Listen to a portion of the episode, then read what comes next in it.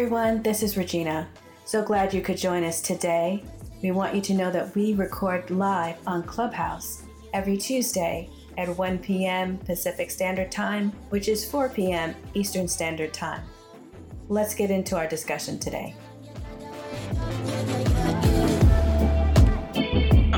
Gerald, thank you again for this time and opportunity to talk about these things. We pray that people will be encouraged and equipped and that they will use this information this Christmas, in fact. In Jesus' name I pray, amen. Amen. Amen. Did you say you hope they'll use it this Christmas? Is that what you said? Yeah. you want us to, you want the uh, ER department to be full, huh? well, you know, if you can't talk about religion during Christmas, what else can you talk about? Yeah. Right. Not not the way we're posing it. not the way we are posing it. Okay. Kevin, I'm going to put you on. There you are. There you go. Okay. All right, everyone. So we are, if you've got any people, ping them in the room. Um, we are going to move on in our conversation today about atheism and Darwinism. And the question is are they the same thing? And um, our last two discussions, we really got into communism. Um, but what I want to do is discuss now uh, some of these points that are in the book that um, Kevin has made. And then we kind of cross into um, this idea of God damning Darwinism, right? And so let me just read a couple of, of bullet points or things for us to think about, and then we're going to hop right into uh, defining atheism because I don't know that we truly, you know, understand the, the whole breadth of that and what that means. We generally, I think, at least for myself, sometimes I think it just means someone who doesn't believe in God and that it's that simple, you know, like there's nothing else. so, um, so a few questions. Um, the facts supplied in the preceding pages about Marx and his fervent reliance on Darwinism should raise many questions. Those who are awakening and are not knee jerk ideological, but rather are wise, prudent, and thoughtful, will begin to ask questions similar to the following 1. How can businesses, corporations, and organizations who kowtow to woke mobs assert they are ethical while standing with those who encourage race superiority, Darwinist white supremacy, and scientific racism, eugenics, and Planned Parenthood, embodied in what we have as cultural Marxism? Should business ethics include rejecting hateful and destructive doctrines and movements? I know I'm supposed to go on to the next question, but that question right there, in number one, like how how do we even get businesses to have that conversation? Anyone got any thoughts? I mean, sure we don't want businesses to do that but yet it's a private industry right can't they do and believe and enact what they want to do go ahead kevin yeah we get them to have that conversation by putting them on putting them on blast put them on front street you know uh, you know uh, we have the other uh, you know other folks that will uh, go in there and do shakedowns to the board of directors and everything else we need to become more vocal uh, we need to become more um, pushy, for lack of a better term, uh, to to the extent that we we go to these um, business owners. We say, look, uh, you you may not have known, so there's some ignorance that was involved here, but here's the here, here's the facts, here's the deal, and uh, you know uh, there's a better way, and and the way is to reject Marxism uh, and and all of the racism therein, and uh, allow us to have some conversations with you, some real conversations about real change uh, real unity within your workforce. So, um, uh, you know, I think I think that as these facts about you know Marx, Darwin, all these folks come out, um, you know, the pressure can be put on. But I think this has been obscured and um, sort of glossed over for so long. It's going to take a little while for us to get there, but I think we will. So, how do I walk into my? So, am I going to my local Walmart? You know, am I going to the mom and pop store on the corner? Like, so where where do I even begin? Should I find an organization that's already doing this work? You know, how how do I begin if I'm concerned about organizations? Where do I begin? Uh, Lonnie and then Kevin. Because Lonnie, I see you're off. Yeah, I just wanted to comment though um, that um, having spent time in the tech sector, and I know Kevin and, and Neil as well, uh, there was a time when uh, businesses and specifically the uh, tech industry was just about uh, innovation and, and competition. That was their chief concern, um, and ideologies and, and uh, worldviews and so forth. Um, it, was, it wasn't something that came to the forefront. And, and when did that all change? I remember uh, during Steve Jobs' tenure at Apple, that's that's not something that ever came up. They just wanted to compete and win and and um, and dominate a market segment. But then with the uh, uh, the advent of, of, Cook after Jobs' um, uh, passing, um, that's when I really began to notice that you know from an Apple standpoint, they started to comment on things that we're discussing now and having a particular worldview uh, that well it doesn't line up with what we believe. Um, but business business should have no place in, in, in commenting in these areas. And I just find it, it interesting that uh, there was a shift that took place. And now um, all these companies uh, tend to act and, and, and be uh, woke, so to speak.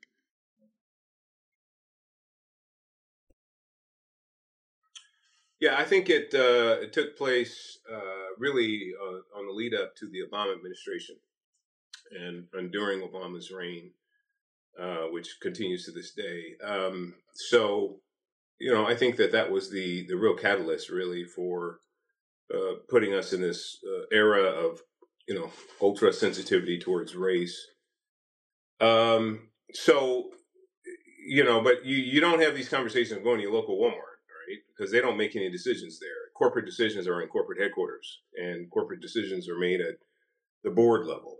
And so this is really something that needs to be taken up at, at a higher level within these organizations. Now, I do think that employees could could help sensitize their workplaces and provide, uh, for instance, the training that we do at every Black Life Matters. Uh, uh, provide our training as an alternate uh, training uh, for the other types of trainings that are already going on in their workplaces. And so ultimately, um, the more influence we can have with the book and with the trainings and and um, with etc. Uh, articles we're writing and, and videos we're putting out, those types of things, um, we're going to be able to have some impact on some of these things as they occur across the country. But for right now, we we have to you know just keep pressing and take take advantage of whatever opportunity comes our way.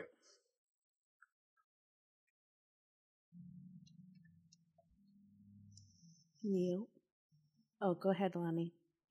I was just I'm thinking um, during my association with uh, American Family Radio that when Target decided um, it wanted to allow um, uh, cross dressing, I don't know if that's a proper term, but uh, uh, males into women's restrooms because they profess to be female, though they're in fact male, um, that we mounted an effort from a marketing standpoint to say that uh, you know, uh, do you still shop at Target knowing that your daughter or your your wife uh, can be put at risk um, by these individuals coming into the uh, in, into the restrooms and the dressing rooms, and um, it, it, had impact, and um, and we had some impact on their bottom line for season. But what was really interesting is the uh, Target continued on with this. They, they, were had the audacity to say that uh, uh, we don't care. Um, what the uh, the public is stating in, in this uh, event that we launched several years ago. And so uh, those are the kind of things that we have to do, and we must continually do these types of things. And um, if, corporate America is woke, and someone was telling me, and they said, "Well, Lonnie, they're all woke, so you know, you know, what can we do? Um, pick a company, you know, pick pick some organization that you can um, voice your opinion to, and and mount even something in social media, which is what we did, and, and then we carried it over the radio programming as well um, that can have uh, impact, at least to, to wake these individuals up, at least for them to think twice before they decide to go down this road. Not that I want to create more work for myself, but you know, I think our organization is, we had talked about doing chapters, right? We had talked about having not a brand ambassador, but we had talked about having, you know, memberships or points in different parts of the country because really it has to be spearheaded. I don't know that um, and there are people who are in their state or their community to be like, yeah, I would do it, but there's support that's needed, right? There's training, there's talking points, there's material. Um, there are uh, you know how would you galvanize them if there's not a already established group facebook group you know chat how would you email thread? You know so as an individual how do we galvanize them? And i i you know over the course of our time together i've seen emails come in and people are like you know do you have a chapter in my state? do you have this? And I think this conversation uh, brings up a point for us to consider on. I mean, we have the textbook already in Woked Up, right? So that uh, there is a way to organize, at least give them the talking points, the training, the understanding. Uh, but it is definitely not um, something that would be successful launched alone. I think people are going to want to uh, connect with other people. You know, if there's a certain corporation that has a headquarters in their state or their city, right? And, you know, they wanted to go to a, a business meeting or they wanted to uh, set some appointments, there are people around them that they would need to galvanize, that they would want to, and that they would want the talking points and they'd want the support and a little bit of the hand holding to do that. And it it may be time for us to consider that. Of course, I, I realize what I'm saying. I can see your face, Kevin. I see. I realize who, who's gonna be uh, organizing that stuff to a degree right but if we're going to help the community have a voice even in just the idea of talking to corporations i'm just talking myself into into more work let me let me be quiet now go back to reading neil you want to say anything I know. I think Kevin uh, articulated that quite right. I mean, that's how we have to do. We have to go inside. Uh, I'll, okay, I will. I will comment on this. I think as a whole, Christians and conservatives are very wimpy about this. They just don't. They don't take action like the left does. And so, even though we're a larger majority of the people, and um, we have abdicated our responsibility by just not getting involved. Like when the when um, the Target boycott was called, it lasted for a while, but then people just went back to shopping there again. So, I mean, I, it definitely had an effect. But I mean, Target should have lost 50% of their business because most of the people who shop there are parents and families who tend to be conservative. But they didn't lose 50% of their business. I think they lost like 15 to 20% of their business. So, uh, you know, I think if we were more diligent about what, what it is that we're doing and more uh, single minded, I think we'd be able to accomplish a whole lot more. You know, Neil, and that that already puts me in the mindset that after this book, we need to go into Jesus was involved in politics. Sounds good to me. that needs to be our next series that um we discuss because uh, in general, I think Christians um, feel that uh, they don't need to be involved or they should just pray. right. You know, Yeah. and that they should they should just pray. And there's also the idea that you know the world's coming to the end anyway, so they got their suitcase packed. you And know, that, yeah. they're ready And, for the rapture. and that's the biggest frustration because people are like, well, the end is coming. I'm like, do you wish that the Republican Party had said the end is coming? We don't need to free the slaves? You know, we'd still have slaves today, right? Uh, we still have racism today. How dare you think the end is coming and so we don't need to do anything? Amen. Yeah, and it's more than, and even along with that, I think there is, we are, depending on your culture, you're not as focused as some other cultures on generations, right? What you pass on to the next generation. Uh, many of us are just trying to live our life now right? And now is all that matters. And honestly, I tell you, when you read the scriptures, the apostles thought Yeshua was coming back Yeah. next month. You know, when you read it, they thought he'd be back. Well, first of all, they didn't think he'd really die, right. right? and so then when he's like, Yeah, I'm going to die, I'm going to die, I'm going to die, hello, I'm going to die.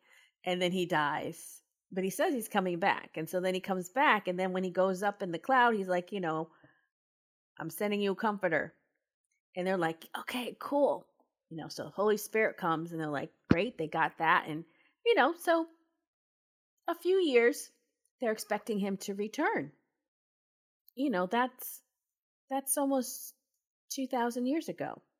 Yep. Ask anybody, you know, 40 years ago and they're like, "Oh, he's coming back." Remember when 2000, 1999, we were switching over to 2000, and that whole, you know, gen, that whole thing about the the 2000, and that was the time, you know, and so here we are, 22 years later, and I think the thought is any moment now, right? Any moment now.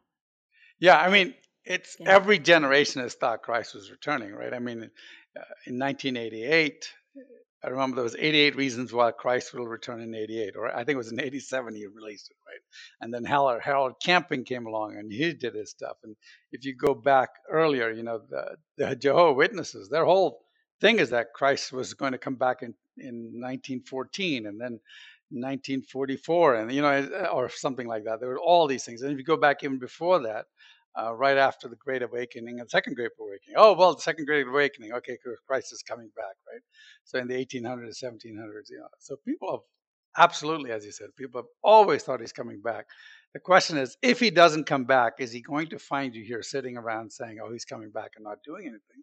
I think god's going to turn to the to the Christians, and he's going to say, What did you do with the country I gave you, the nation I gave you? I gave you a nation that is the most giving nation in the world. America gives nine times more than everybody else, and the next closest ones, right?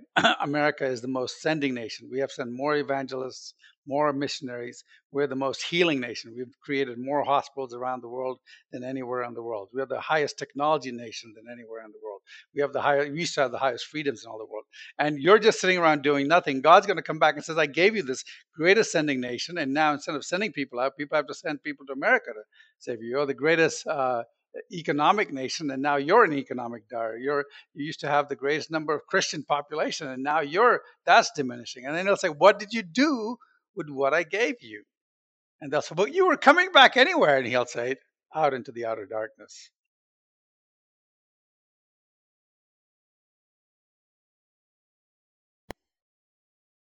Amen.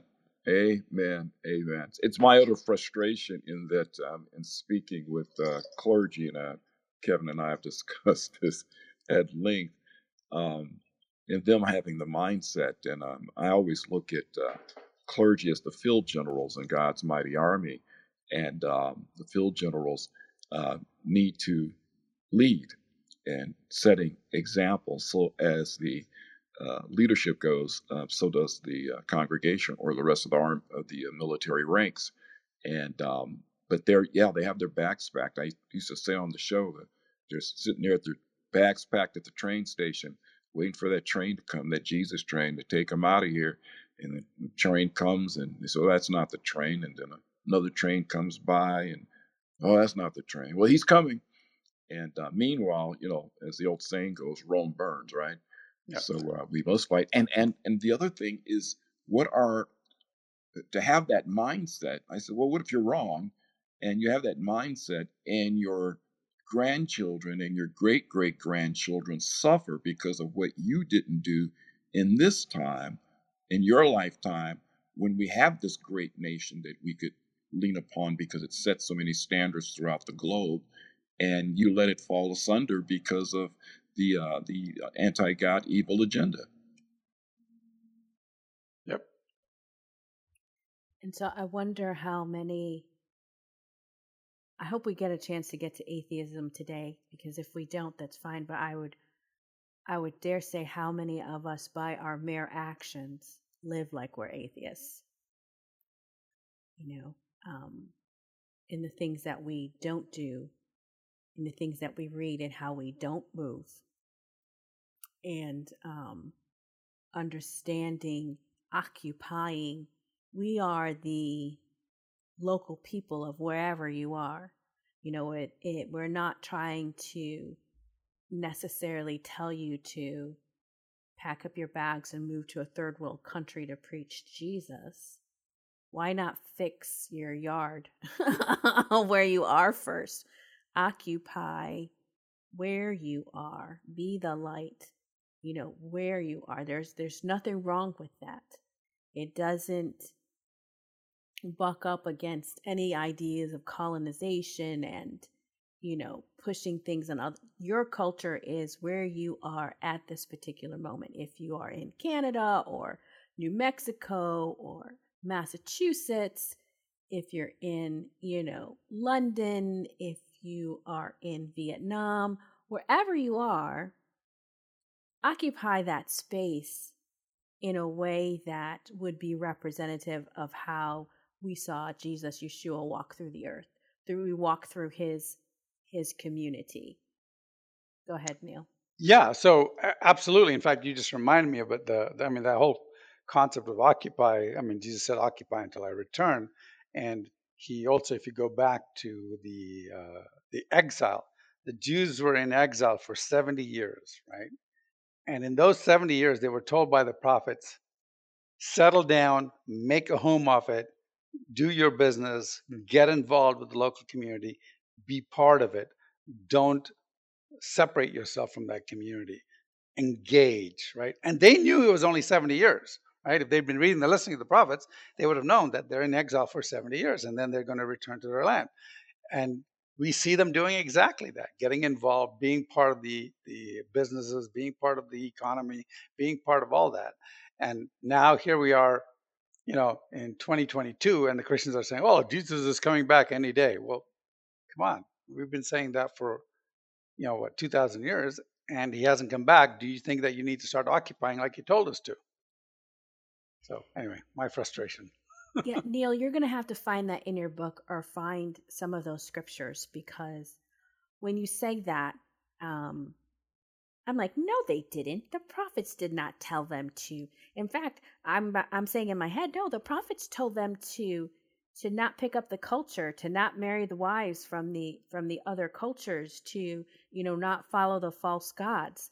So I'm gonna need some scripture. I'm not. Yeah, yeah, yeah. No, so yeah, so they. I mean, you're absolutely right. They weren't supposed to follow the false god, which like we're not supposed to be following false gods. They're not supposed to pick up the evil parts of their culture, like we're not supposed to pick up the. But they were supposed to embrace the culture in the sense that anything that was moral, and but they were supposed to get involved in business. They were supposed to set up shop. They're supposed to trade.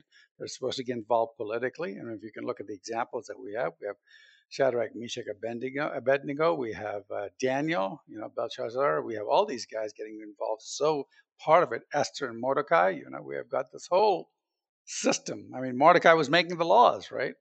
Um, and was protecting the king, the king who was conquered them. He was actually protecting him, right? He discovered a, a plot to kill the king, and so uh, we see that they were well in, involved in there, but they were told not to worship their gods, which they didn't, as we know, not to worship their king, as we know. So absolutely, yeah, I, that's those are easy passages to find. Yes. okay, that's good because um, thank you for saying those things because it's it's right there, blatant, right? If you just look at the Book of Esther, you know about getting involved in in the things that were happening in the community. Yep. Um. So yeah, I think we have to reevaluate that, and um, if not this group, then who? You know, um, who are who are the ones that are uh, going to reevaluate? There you go, Kevin. I'll put you back there. so, um, who are the ones that are going to, you know, lead the example? We've got these great books, right? Woke up and Jesus was involved in politics. Um, I think I'm just talking to myself here. okay, sorry about that. So, we were asking the question about how what do we say to businesses? And I think there is some follow up that needs to happen on our end as an organization to begin to put the tools in um, other people's hands or at least help to support and and I can roll with that right because that I mean if you if you look at the structure which we talked about last week right Neil about a republic really and what Moses did what what what what God told Moses to do in setting up the structure was a real republic, right? 10 yes. people and you have a leader and then there's a leader over those 10 groups of people. Uh, but there was one, you know, main person in charge at the at the top of the pyramid, but everything was a theocratic, the everything was God's law. Right. right. Everything was, was governed by that. And so if we want to lead that example and if we want to put forth that example to the community, I think that we can. Right. And here's another point. If you notice, the commandment from God was one in 10 people should be politically involved. Right? So one in 10. There should be every family, the, the 10th family or the 10th person should be. So one in 10 should be politically involved. And, you know, we, we barely see that. So, you know, because we don't think of politics in in the Torah. We're like, you know, I think we think now that politics is strictly man-made um, establishment of what we see now with Congress and Capitol and White House. You know, we don't really understand, uh, or we don't understand how politics looked like during the time in the Old Testament when it yeah. and it was always there. It's it's not it is not anything new, but we have manipulated it, changed it, you know, given it new definitions and defines when really it is something that has always been seen. I mean, why were there wars? Why did you need kings? Why did you need judges? You know, why did the prophets have to go and speak to people? Why, you know, were there city boundaries? Why we see in the laws where there, you know, the priests, the Levites, right, We're set about to establish to teach and to perform and to heal and be the doctors and be the army. I mean, all of that is politics. Absolutely. Yes. I mean, if you think about it, you can't get away from politics. And well, as some of the philosophers said, you might ignore politics, but politics won't ignore you. So and and but I think it's it's a it's a brainwashing of the left. The left has um, specific, and this is a very common communist plot.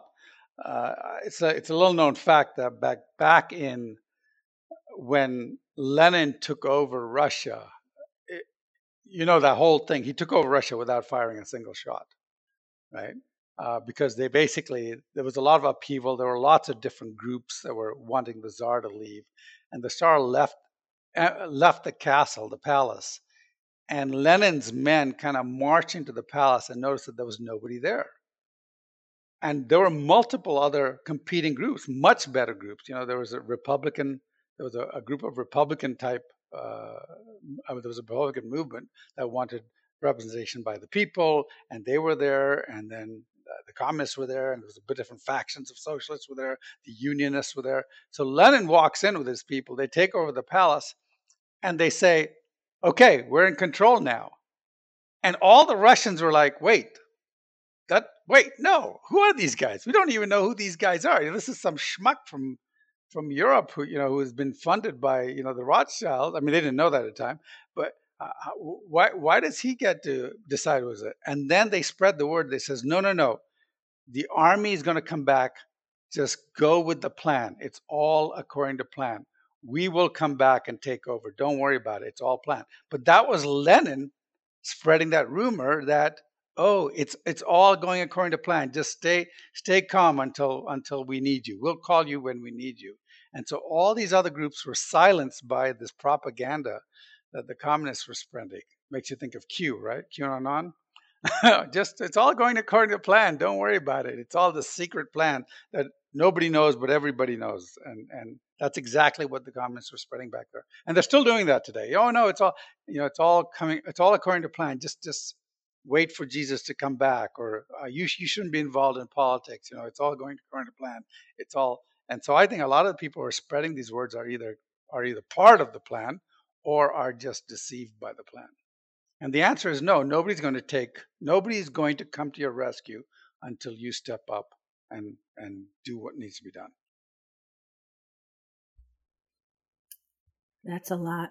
I'm getting a lot of real understanding and, and clarity as to, you know, just some things that I'd never thought about. And so having these discussions, I hope that's working for other people as well. Um, I'm going to invite some of our guests up if they want to comment. But I think that we don't really look at the beginning of our Bible and understand that everything that we see in the New Testament came from, they were only following the Old Testament because there was no New Testament when they were walking the earth, right? Yep. And um, we have we have lost and it and it's more than i think it's more than just the left. I think it's evil right? It is it's evil because we wrestle not against flesh and blood right? But against principalities and powers and wickedness yep. in high places. And so those evils have been around forever. The left has not been around you know for four six thousand generations i mean um, millennia but evil has right? So evil has has always been there and it has always been the thing that has um, brought division and separated us from what should be the garden of eden that we are living in and we're walking in what should be the government and structure of politics that our creator set up. And i don't think we look at the way that Moses was able to be a leader over 3 million people, you know, without telephones, without newspaper. You know, there were no railroads. There there was just so many things that were not existent, but they were able to set up something that would govern them and that they were a wealthy people and that they're who they were when they were in right alignment with him other nations feared them. Right? But when they got out of sync, then they got taken over. And can we bring that same example to us now? We, as people of faith, have gotten out of sync for a long time, but it was such a slow drift. It was a slow drift. Yes, Neil, go ahead. Oh, no, no. I, I wasn't saying anything. I think it was just a bump. Oh, okay. so, corporations we we should question them on their business ethics, including, you know, rejecting hateful and destructive doctrines and movements. And I'm pretty sure we're going to get in here, and we we've talked about this before on this platform. That it's not just corporations. You need to be at your board of education meetings. You need to be at your town zoning. Um, you need to be at city councils. Uh, you need to be at those things in your communities. So, the next question or the next thought, I'm going to move on, is uh, point two. Now that historical precedents have been uncovered, connecting Marx Marxism to Darwin's racism, white supremacy, genocide, the active and intentional undermining of existing social order, including the nuclear family, business, and economies and faith religion, how should we respond to Marxism as it influences our schools' curriculums, K through college? How should we respond to school boards as they thoroughly embrace all Darwinian theories and significantly pivot toward the diabolical reprobation of Marxism and critical theories, critical race theories? Uh, so that's point two on a thought on what we need to do. I'm not sure if we can inject atheism in here yet, but that's another. Anyways, that's just point two or a second thought that we should think about. The third thought is since Marx used Darwin's terms, referring to blacks as gorillas and worse, when will we demand a public renouncement and denouncement of Marx? Knowing how Marx and Engels felt about blacks and other ethnic minorities aren't those who continue to support Marx, Marxism, cultural Marxism, and associated accoutrements by definition racist, white supremacist, and eugenics. And I think until we begin to teach people, uh, most are going to look around their world and say, well, I don't see Marx or Darwin anywhere. Right? No one's wearing a t shirt that says, I love Darwin. Or, well, they might be with Karl Marx, but for the most part, you know, they're not wearing something big and bold. Like the devil's not standing there in a red suit with a pitchfork and horns and a tail. So, recognizing that evil works through these um, philosophies, trains of thought, um, and movements means that it has to be fully and completely rejected because it there's no way for it to get saved. You know, like Marxism, Darwinists, they can't get saved, they can't be baptized, and and now they've turned their life around.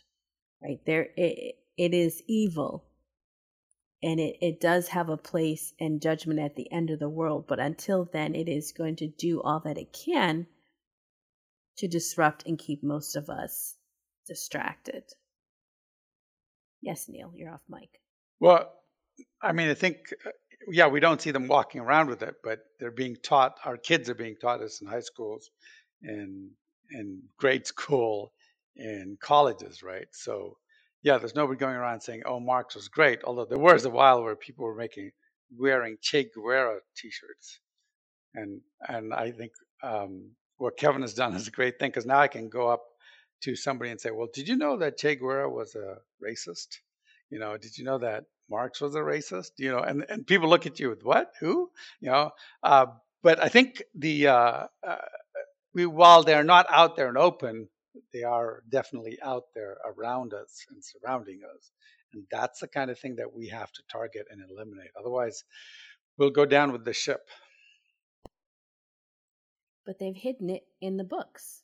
Yeah. Right? Because you, you, you have to know what's being taught, and it's in a book, although there are some schools that don't have books, but we won't go there right now. Um, but it's being put in, in writing, as you said, that's being taught to our children. And again, that's the idea of are we really concerned about building generational wealth? Right? And is generational wealth to us only financial capital? there are other things that create and allow generational wealth to survive that a mindset that helps you create generational wealth right that helps you see that in your family divorce is down you know that you see marriages for 30 and 40 years you see happy well adjusted children you see and you can see that in homes without marriage. I'm not saying that that's the only way. But what I am pointing out, or what I want us to look at, is that are you thinking about leaving generational wealth? And I'm not just talking about finances. Right? Are you leaving a legacy? Are you training your children in the way that they should go? So when they are old, they will not depart. And I think we've been deceived on what that looks like.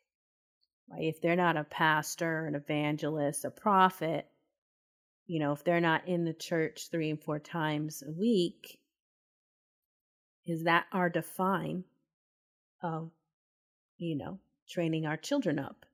Is that our define of them not departing? Because we got some snakes that are pastors, right?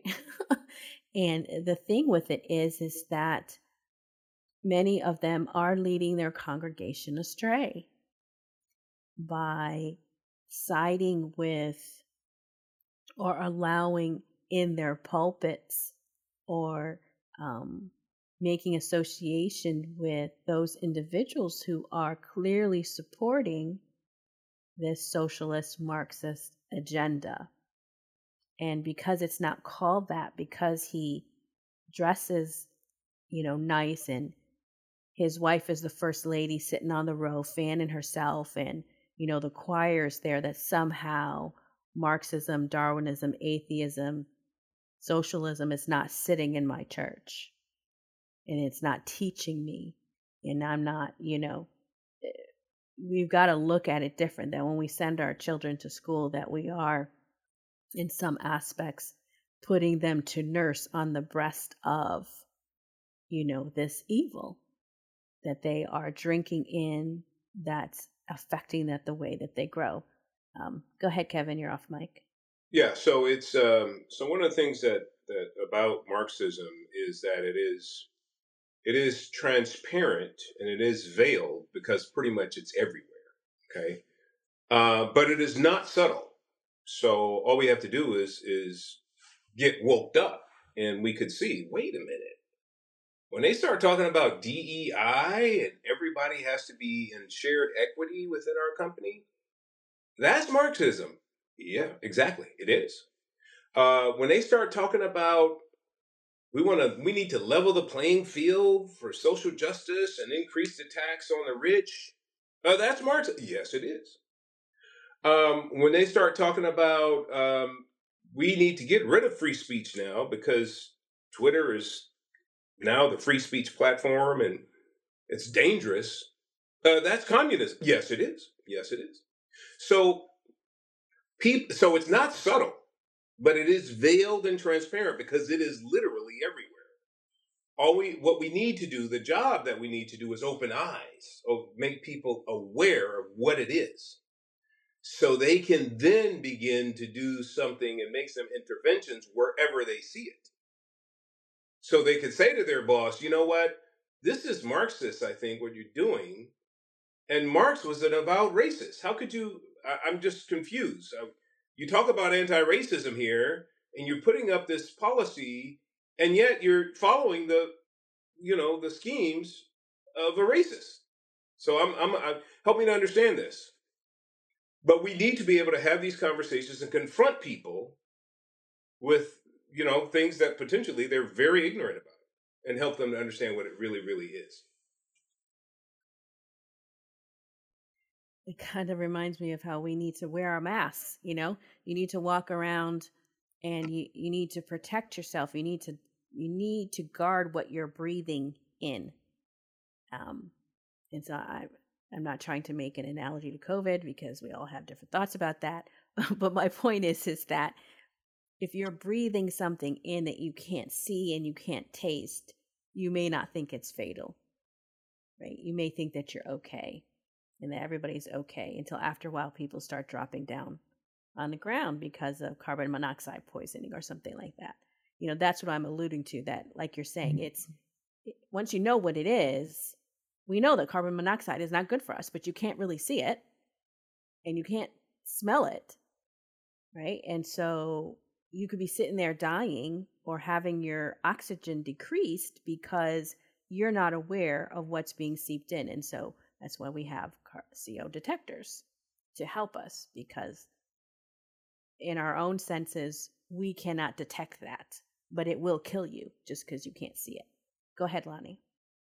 Yeah, so it's uh, Kevin made me think of uh, Mark David Robinson in North Carolina, who was just a regular guy, blue collar guy. Uh, I believe he worked for FedEx or something like that, and and and had enough of what he was seeing uh, within his community that he went to a city council meeting and spoke up, and he just shared what was on his heart based on you know calling out the foolishness, and it so resonated within the city council and and throughout the community that it started a movement of which they thrust him uh, to the front of. And uh, heaven behold, he was elected uh, lieutenant governor of that state because of it.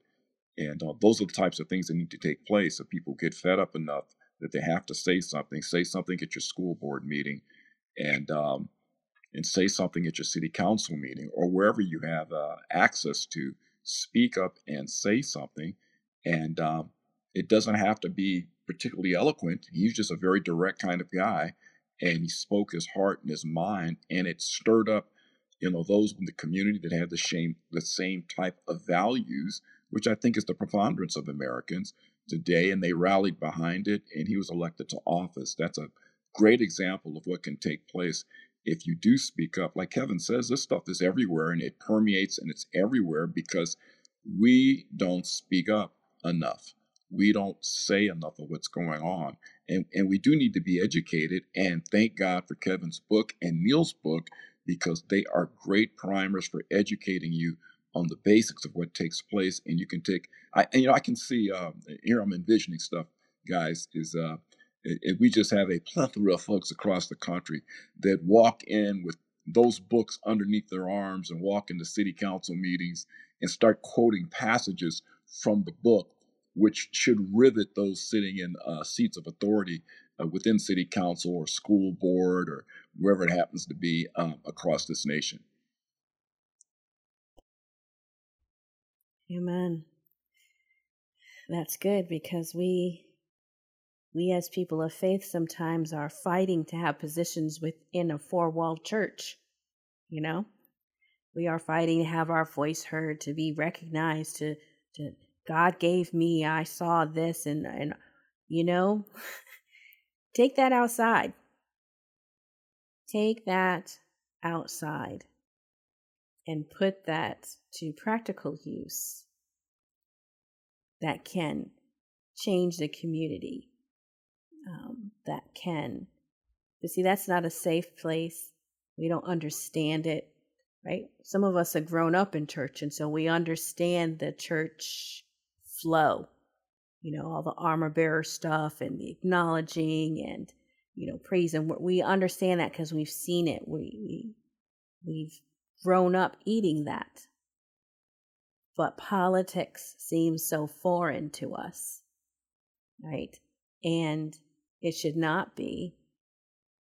It should be, you know, the other way around that we see the community as the place where we are working and doing.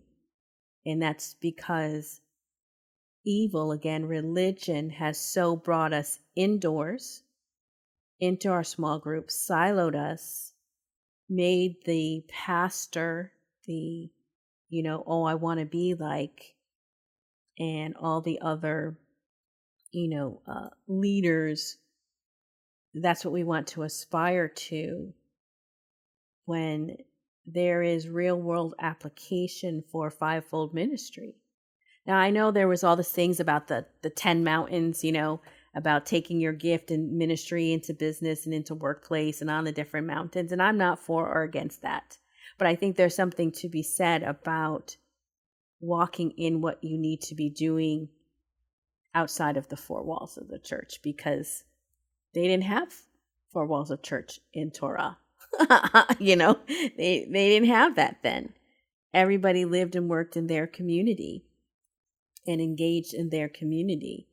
Um, and somehow, well, we know how, well, we know who did it or what did it, you know, and if we trace the history back, we could see how somehow we shifted from being small groups, community focused, to now going to one location once or twice a week. And that's where we encountered and activated our faith. And then we went home and we just lived. And it should be the other way around. So, um, let me get to this uh, last point here.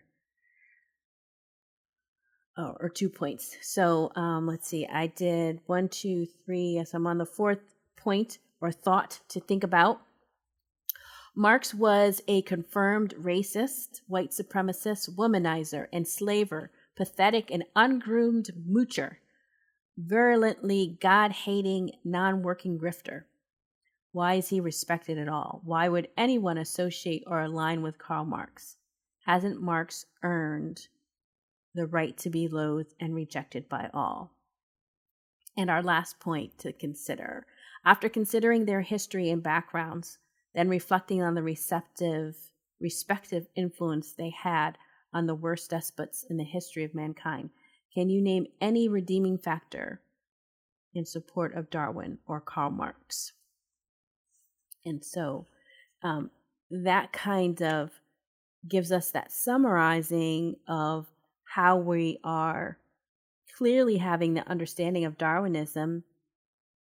So, what is atheism?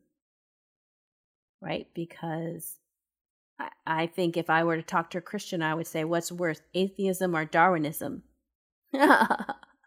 they might say atheism but it's almost that it's the same thing. So go ahead, Neil.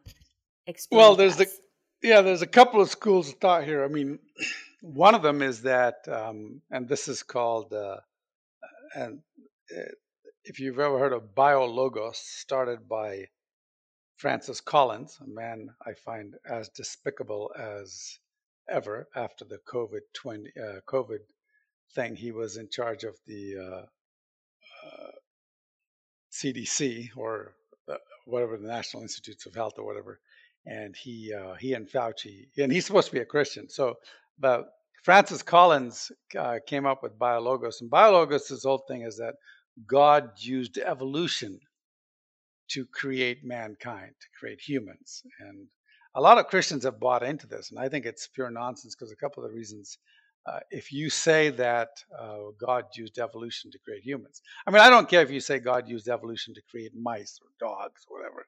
That's fine. I mean, there's nothing wrong there because the Bible says, you know, he created them on the fourth day. But man, he hand formed him out of the clay, right?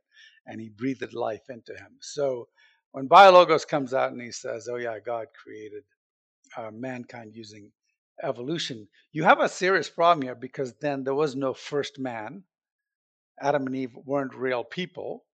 Uh, there was no first sin, because if Adam and Eve were just evolved out of a bunch of other creatures, then there was no Garden of Eden. There was no uh, fruit of the tree of the knowledge of good and evil. There was no first sin.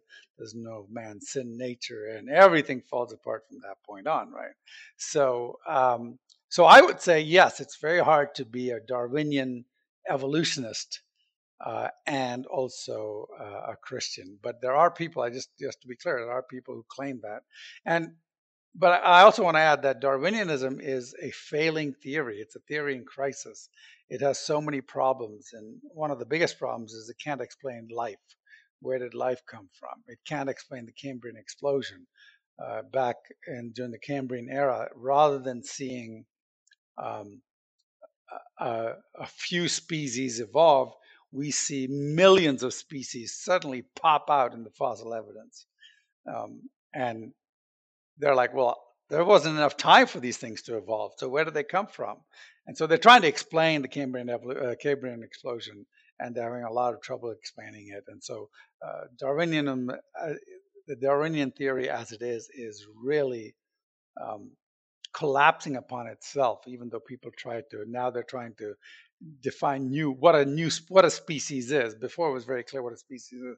Now they're like, well, we don't know what a species really is, so we can't generally define evolution. And so, um, and the other thing that uh, Darwin had, Darwin was quite convinced that as time went on, we would find the missing links, you know, or links, not just one, but millions of them. We would find all the missing links between species. And yet, um, since Darwin, we have dug more, we have excavated more than he could have ever imagined.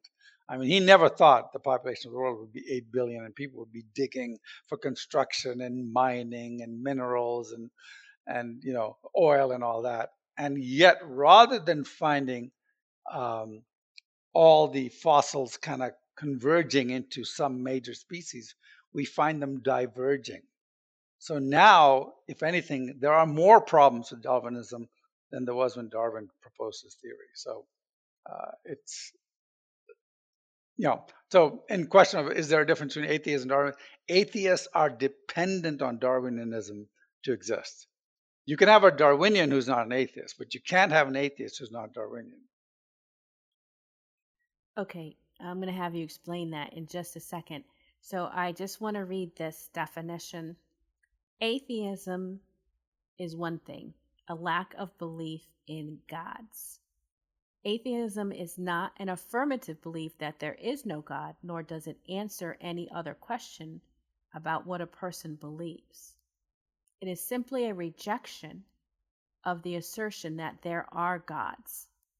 Atheism is too often defined incorrectly as a belief system. To be clear, atheism is not a disbelief in gods or a denial of gods, it is a lack of belief in gods.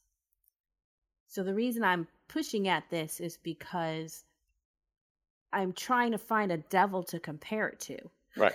You know, so uh, people of faith, if if I say, "Oh, he's an atheist," like, oh, you know, we clutch our pearls and we back away. you know, we put our fingers up in the form of a cross.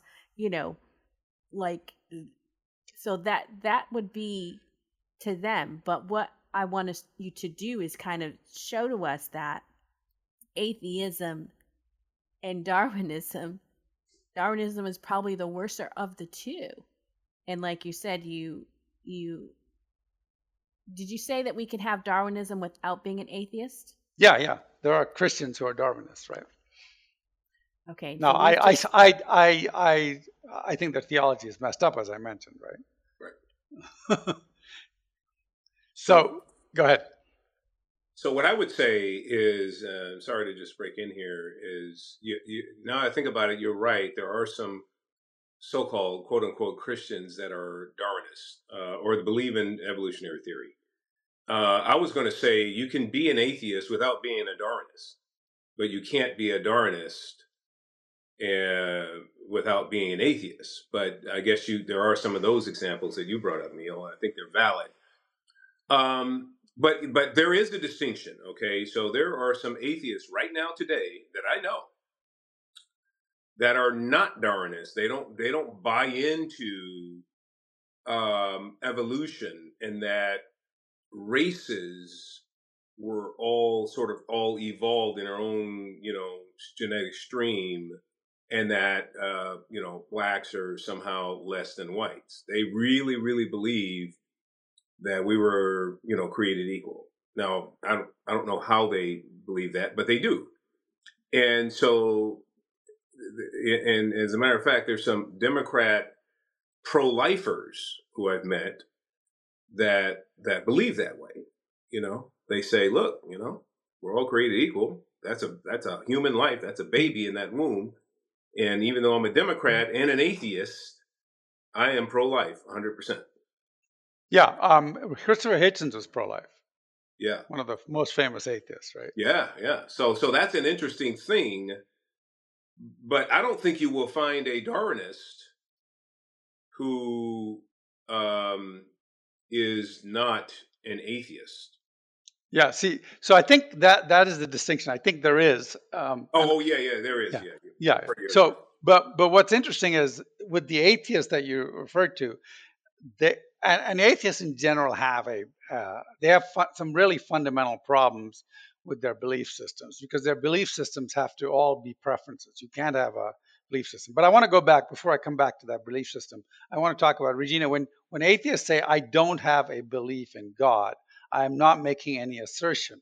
They are in fact making the assertion that they don't think there is a God.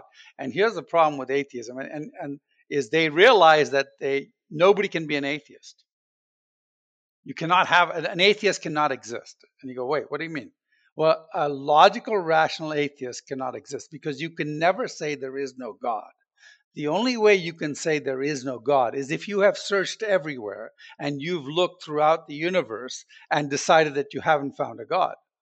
But unless you can search everywhere, and the only way you can search everywhere is if you're omniscient. And the only way you can go everywhere is if you're omnipotent. You have the power to go everywhere. And the only way you see where this is going? So the only way you can say there is no God is if you knew everything and you were God yourself. So only God could say there is no God. An atheist can never say there is no God. He can only say, I don't think there is a God, which really makes him what we call an agnostic, which is, I don't know that there is a God, I just don't think there is one. And so atheists, after this philosophical argument came out, a lot of atheists go, "Oh, I don't want to sound stupid at the top of my voice." So I'm not. I'm going to redefine what atheism is. But atheism means atheism, meaning no God. There is against God. There is no God. It's the contrary to God. So that's what atheism is. So either they should find a new name for themselves, which is agnostic, and many thinking atheists have agreed that they are really agnostics, meaning they don't know. And so that's the first part. But the second part I want to go back real quick is that atheists have a fundamental concept with um, with a whole number of things. For instance, the people who say that all men are created equal, well, who created them? Then they can say, well, okay, nobody created them. They came from somewhere. Well, where did they come from? There is no God. They have to have to evolve. That's your only other option. Um, so if, if, they did evolve, then are one race more evolved than another race? Well, no. Well, I think they're all equal. On what basis do you think they're all equal? You don't have any basis. You don't have a scientific basis. You don't have a rational basis, but you have a preference. You can say, I prefer that all men are created equal, but then you still have a problem. So, what if all men are created equal? If there is no objective morality, if there is no objective right or wrong, then who cares if all men are created equal? You can kill anyone you want to, you can treat somebody else differently. So, all an atheist who does not believe in objective moral law can say is that I have a preference that all men are created equal. And so, uh, in a sense, I think, I mean, and this is my personal views, atheism is the more is the more um, uh, bankrupt uh, principle of all because you have so many fundamental problems that you have to deal with. I mean, everything falls apart in atheism, and they have to create their own little preferences. Thank you for that. And uh, what I'm pushing at is that people of faith can understand, I think, atheism and agnostic more than they can Darwinism and Marxism because we centralize our faith, we centralize God. And if you are against that, then, oh, you know, that's really bad. I, like, no Christian, no person of faith, well, maybe some, would go around and teach their children to be an atheist or an agnostic. Yet, we embrace socialism and Darwinism. Right? And so I'm I'm pushing at by doing this comparison, I, I'm trying to shock the people of faith to like, look, have you just heard everything we've talked about about Darwinism, socialism, Marxist? You can't embrace that. You you absolutely cannot embrace. You'll gawk at an atheist. You'll gawk at agnostic. You will not teach your children to be that. But everything about Darwinism and Marxism and socialism does the same thing with our with our creator. It it puts man over God, gives them control and and pushes back on everything that we think we believe. I don't know if, if you understand that. So I'll go to Neil and then Lonnie. No, I, sorry, I, I wasn't commenting. Okay, Go, go, Lonnie. ahead, Lonnie. I was just just going to comment. Uh, s- remember talking to my dad many years ago when I was a youngster, and I asked him about uh, uh, atheist, and he responded to me. He said, uh, "Son, I don't believe there's any such thing as an atheist." I said, "Really? Why is that?" He said, "Well, you know, I was in the military, right?" I said, "Yeah." He says, "You know, I was in uh, the Korean War." I said, "Yeah, I remember that." He says, "Well, I remember laying in those foxholes." and bombs are falling all around us and bullets are going over our head. And I saw grown men who said they were atheists crying in those foxholes, calling out to Jesus, God, their mama, or all three at the same time. So he says, Show me an atheist, I'll just show you someone that has not been put in a situation where they, they need to reach out and call out for, for someone. so I never forgot that when I was a kid. That's good, Lenny. I like that. I like that. So we're going to wrap up for today.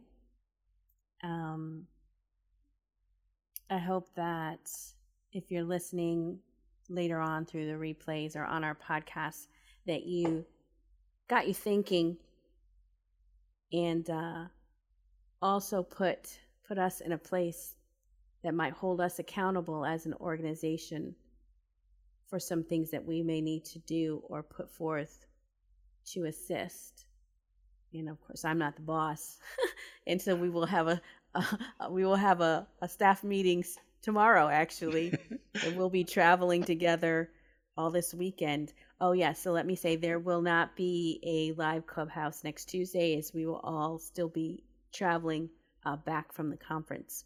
So- Regina, I just wanted to add one more thing. Yeah. So, uh, and I think this is important regarding to the book. What what what Kevin really articulates is that until Darwinism, though, the racism did not kick in.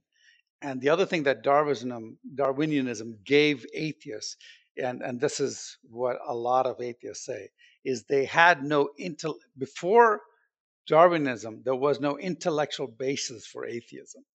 In other words, you could be an atheist, but then you looked around the world and you said, How do I explain how all this came to be? And so it was very tough to be an atheist. But when Darwin came along, and in the same way as it gave people the permission to be racist, it also gave them permission to be atheists.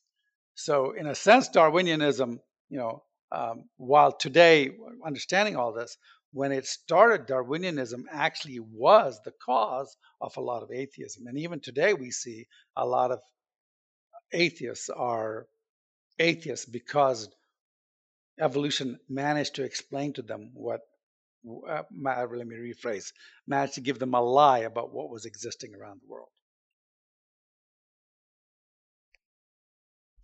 Got it. Got it. Got it. Yeah, there's a there's a lot to think about, and um, to continue to have this conversation. So, uh, Lonnie, Kevin, do you have any last statements before we close the room? One last statement from me, uh, and I'll try to make it quick. Um, but uh, Neil just brought up some wonderful, brilliant points as usual. Uh, here's here's here's something that we should all consider. Uh, when Darwin, uh, uh, before reading Darwin uh, and understanding some of his letters and some of his early observations, etc., uh, Karl Marx was actually a um, you know in, in a Protestant faith. He was an Anglican, I believe, um, and and came from a you know Christian household. Uh, Stalin, Lenin, Hitler, uh, all were brought up in the faith and were from Christian households. And but after reading Darwin, it was over. It was like completely atheist, completely you know demented, despotic uh, towards everyone and uh, you know practically everyone in humanity.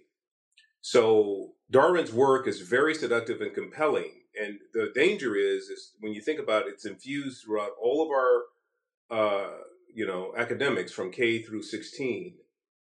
Um, this this is problematic because it's very, it, if it's infused in there, it has a demonic substructure that really is seductive for people.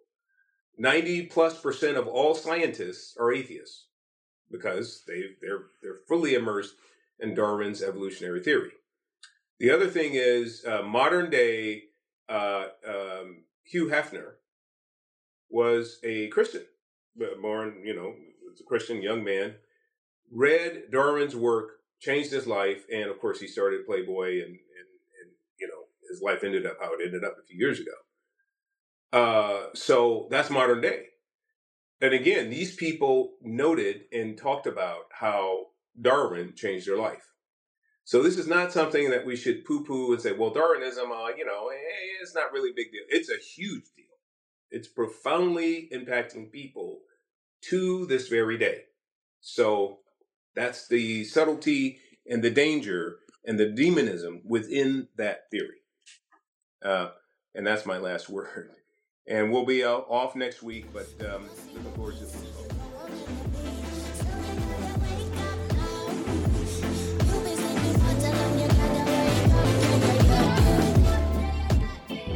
This is the end of our discussion today. Thank you so much for joining us. We would love to hear your voice, so please consider joining us live on Clubhouse every Tuesday at 1 p.m. Pacific Standard Time, which is 4 p.m. Eastern Standard Time. Until next week, have a great day.